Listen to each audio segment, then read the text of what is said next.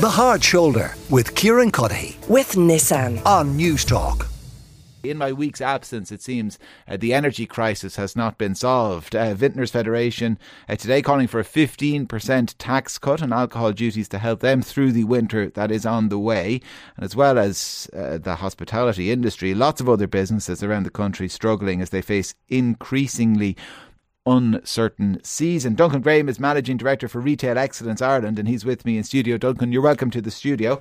Um, it's good to see you. Um, how is, or how uh, are members, your members, how are they preparing for the winter? Yeah, look, I think I would say the word caution is okay. probably the big watchword. I think uh, if you were to look at retail since the reopening of, after COVID, which was May of last year, I think things were pretty good, uh, barring those sort of strange periods over Christmas of uh, that we all remember. Um, and since then, things were you know progressing a nice way through. Even with the Ukraine situation, things were progressing reasonably well uh, through until probably the middle of this year, June, July time.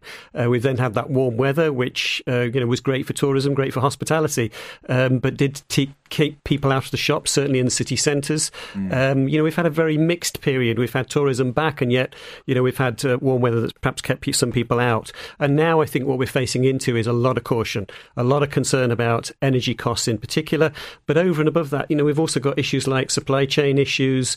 Uh, we've still got some staffing issues. Um, so it, we're facing into what will be a really tough run into Christmas. And I think we're going to see people battening down the hatches between now and probably the end of October, early November, uh, and then potentially, you know, hoping for a bit of a splurge at Christmas. But it's going to be tough. And what would you like to see the government do in the next few weeks in the budget to so, help out your members? Yeah, so absolutely, the big priority is energy costs, and you know, some form of capping of these energy costs. Because what we're seeing at the moment is people coming to us who are looking at double the energy costs that they were paying this time last year, in some cases triple those costs, and they're wondering what to do. You know, should they stick with the wholesale rate or should they now fix again? And really, we need the government to step in and provide some form of subsidy or some form of support when it comes to energy costs. I think that is vitally important. You know, but over and above that, I think there are things like you know the move towards sustainable retailing, more support with the move towards sustainable retailing, and then potentially, you know, you look at our VAT rate, which is still one of the highest in Europe. Um, you know, through COVID, we reduced reduce that down to,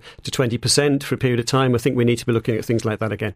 Uh, so you kind of you're talking about kind of crisis measures to get you through the winter and then long-term measures uh, uh, to, to, to make businesses more sustainable and that's the word that you used yourself. Um, in, in terms of this winter, though, some of the concerns you have, I can't imagine government solving. Staff shortages, for example. Mm-hmm. That's just something that uh, companies and businesses are just going to have to try and deal with as best they can, is it? Yeah, but look, uh, we've been talking to the Department of Social Protection recently, for example, around the jobs.ie website and the need to, to start looking at other angles uh, in terms of people. So, you know, there's a lot of retired or semi retired folk out there who could be looking at careers in retail running up to Christmas. So, you know, those are things. If you look at the whole dynamic, dynamic of staffing in retail over the last uh, year or so. It's changed with COVID. So a lot of those people that were sustaining retail, you know, this, uh, have perhaps moved out of the country during COVID, and that's left gaps, sure, gaps for, for Irish people to take up. But you know, there's still a there's still a big gap. We we estimate probably up to twenty thousand people that are short in terms of the retail setup at the moment. So you know, we really need to encourage those people back, and we need government support in order to do that. Yeah, although we, we're at like what's considered full employment by economists you know, you can do all the encouraging you want. We're not really realistically going to get the unemployment level below whatever it is, 4.5% at the moment, are we? No, and I, you know, and I think we're looking at that. And I think we need to look at novel ways. And, you know, certainly the industry is looking at, you know, how do we attract people perhaps to go from, from other industries and look at retail as a career? You know, it has been a career based on very much on customer service and serving people over, you know, the last number of years, almost from time immemorial. That's been the, the view. But you look at some of the jobs that are now on uh, on offer in retail, e-commerce jobs, logistics jobs, things like that. We've got to create an exciting opportunity to bring people into the retail environment, and that's our task as much as it is to government. Uh, do you worry uh, that some of your members might not be your members come the springtime? That they might have shut their doors? Yeah, absolutely. Uh, now we've we've had these conversations through COVID as well, and retail has been incredibly adaptable. But you know, when you are facing into a doubling on your energy costs, when you're facing into rising interest rates, when you're facing into you know cost of living challenges like we are at the moment, then there's no doubt that it's going to be tight and it's going to be tough. All right. Well, listen, I want to get a sense of how tight and how tough it is uh, out there for businesses. JP McMahon, the chef, the author, and the restaurateur, is with me. JP, how are you feeling the pinch? Yeah, just as you were saying there, I mean, our, our energy has trebled in Cava, so our, our unit price has, has gone up from about twenty. Well, the the the overall has gone up twenty five thousand to about seventy five, and I don't know if it's going to stop there. I mean, the same staff shortages. Uh, I'm sure you know we're closing one of our premises um, at the end of this week, so um, and I suppose it was just a decision we had to make in terms of staffing and uh, energy costs, and also um, inflation in, uh, in, terms of wages, but also in terms of uh, prices, and and trying to still, I suppose, break even at the end of the day. You and I spoke about this before, though, and you also suggested like we might have too many restaurants in Ireland.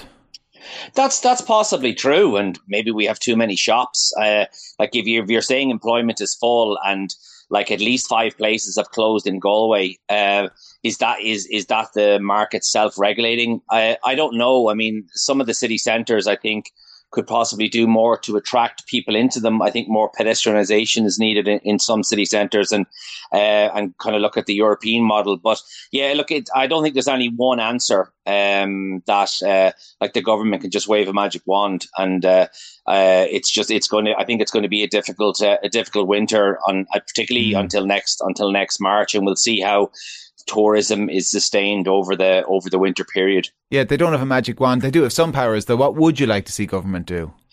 Like I, I, I think a relaxation on some of the visas for people outside the EU. I mean, we just cannot get staff, uh, chefs, or front of house at the moment, and uh, if maybe the the Irish people, I suppose, have a have a uh, better opportunities in terms of working in tech and that. And I think there's less and less Irish people wanting to work in hospitality and uh, and retail. I don't know if there's that much can be done on the VAT. I mean, the VAT already for tourism is is nine percent. I, I I wouldn't like to see it go up. Uh, but there definitely, I think the, the biggest thing is energy cost because if that doesn't stop, I think a lot of places are just going to have to fold um, our latest provider said it might go up again, so that means it would quadruple.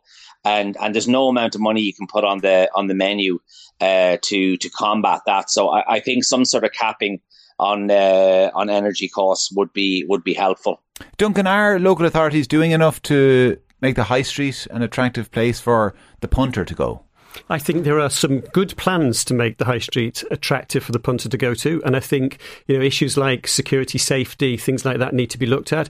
Uh, I think certain towns and cities across the country have done a great job. I was in Cork last week, and I thought you know some of the pedestrianisation and and the the outdoor dining in Cork has been extremely good, um, and yet I think other other towns and cities are behind the curve. So I think there is some support from central government that's needed mm. in this, and I think you know a lot of this is about businesses coming together as well. You know, you can start just to turn the, the flywheel in the other direction a bit on some of this, you know, even by starting with a street at the time and just having a bit of pride in what you do. Because, you know, sometimes the, the narrative is that it's the hospitality industry who are supportive of pedestrianisation, it's retail who are less supportive. They like the idea people can drive in, buy goods, and put them in the boot of the yeah, car. Yeah, yeah, and that's, that's buy goods and put them in the boot of the car. That's that's right to a certain extent, but I think it needs to be a balanced approach. And I think sometimes what we've seen coming from um, from from local authorities has been simply this drive towards pedestrianisation without the considerations of you know getting people in,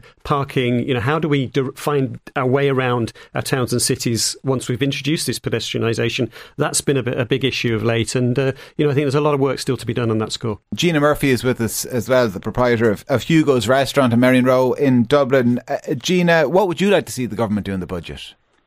Um, well, I think we've uh, the, the two gentlemen there have touched on a huge amount of the points that I would um, also look for, and that is obviously the energy costs. I mean, like JP, my average gas and electric bill, say in 2019, was 2,410 euros a month. I'm now at 6,300. So it's a very obvious but invisible cost to the business that the consumer doesn't see. You can't put gas and electric on a menu and charge for it. So it's it, they're costs that are pushing up prices for us on our menus, but it's not a tangible product. Um, with regards to the staffing issue, obviously we we lost all our staff because you know um, these were people that used to make it substantially more money than the 350 euros that they received during COVID. So they left the industry. And after two years, you know, they're not coming back. They've changed their lives, they've changed their livelihoods um, and the way their families operate. So, you know, they're not coming back to work nights and weekends. So that's where our shortage is. So, yes, on the work visas to get people into the country from other countries who are willing to, to come and um, join the hospitality industry. Um, with regards to the pedestrianisation, obviously, you all know I've been banging this drum for a long time um, and trying to get Dublin a little bit more people friendly because um, we also need accommodation. I mean, the staff accommodation costs are huge. And like, I had I had two of my staff couch surfing for 12 weeks before we could find an apartment for them, and we only got an apartment by the luck of the gods. That's not sustainable. And you know, we can't get people to work in the city centres if they can't live nearby. So all these issues have to be addressed, and they all, you know, everything has a knock-on effect. I mean, you know, people might say, oh, you're using the war in Ukraine. The war in Ukraine has had a massive effect on costs throughout small businesses in Ireland because it, it affects the fuel costs. Mm. Everybody needs fuel to get products to market, whether it's the farmer tilling the fields, he needs fuel for his tractors, or whether it's, you know, the um, fish producers, everybody needs electricity. That it's it's just it, it's a domino effect, um, and we can't keep suppressing our prices because of. So everything has to go up. And like we see inflation today, I mean, grocery inflation today was put at 9.5%. That's the highest in 14 years. I mean, this is all going to have a knock on effect. So what, what would I like to see done? It's, it's a, a huge scoping package, but I mean, accommodation is a massive massive crisis, and and we cannot expect to keep businesses going yeah. if people don't have places to live in. And so, one of the first words that Duncan used when he came into studio was caution. Caution being the watchword for the the season mm-hmm. ahead. I mean, w- w- would that be a sentiment you agree with? Is that the word that you and your your colleagues and competitors in the industry use? Is that how you feel? Yes, yeah, absolutely. I mean, we're we're watching every single penny. We have to. I mean, we we have to be prudent operators. You know, I'm responsible for people's livelihoods. People depend on me for their living. And if I don't make prudent decisions, then I put their livelihoods in jeopardy. So it it's a responsibility that I have to carry, and that is to run a proper business. And if costs are increasing, then I have to be very careful about how everything is managed further from there.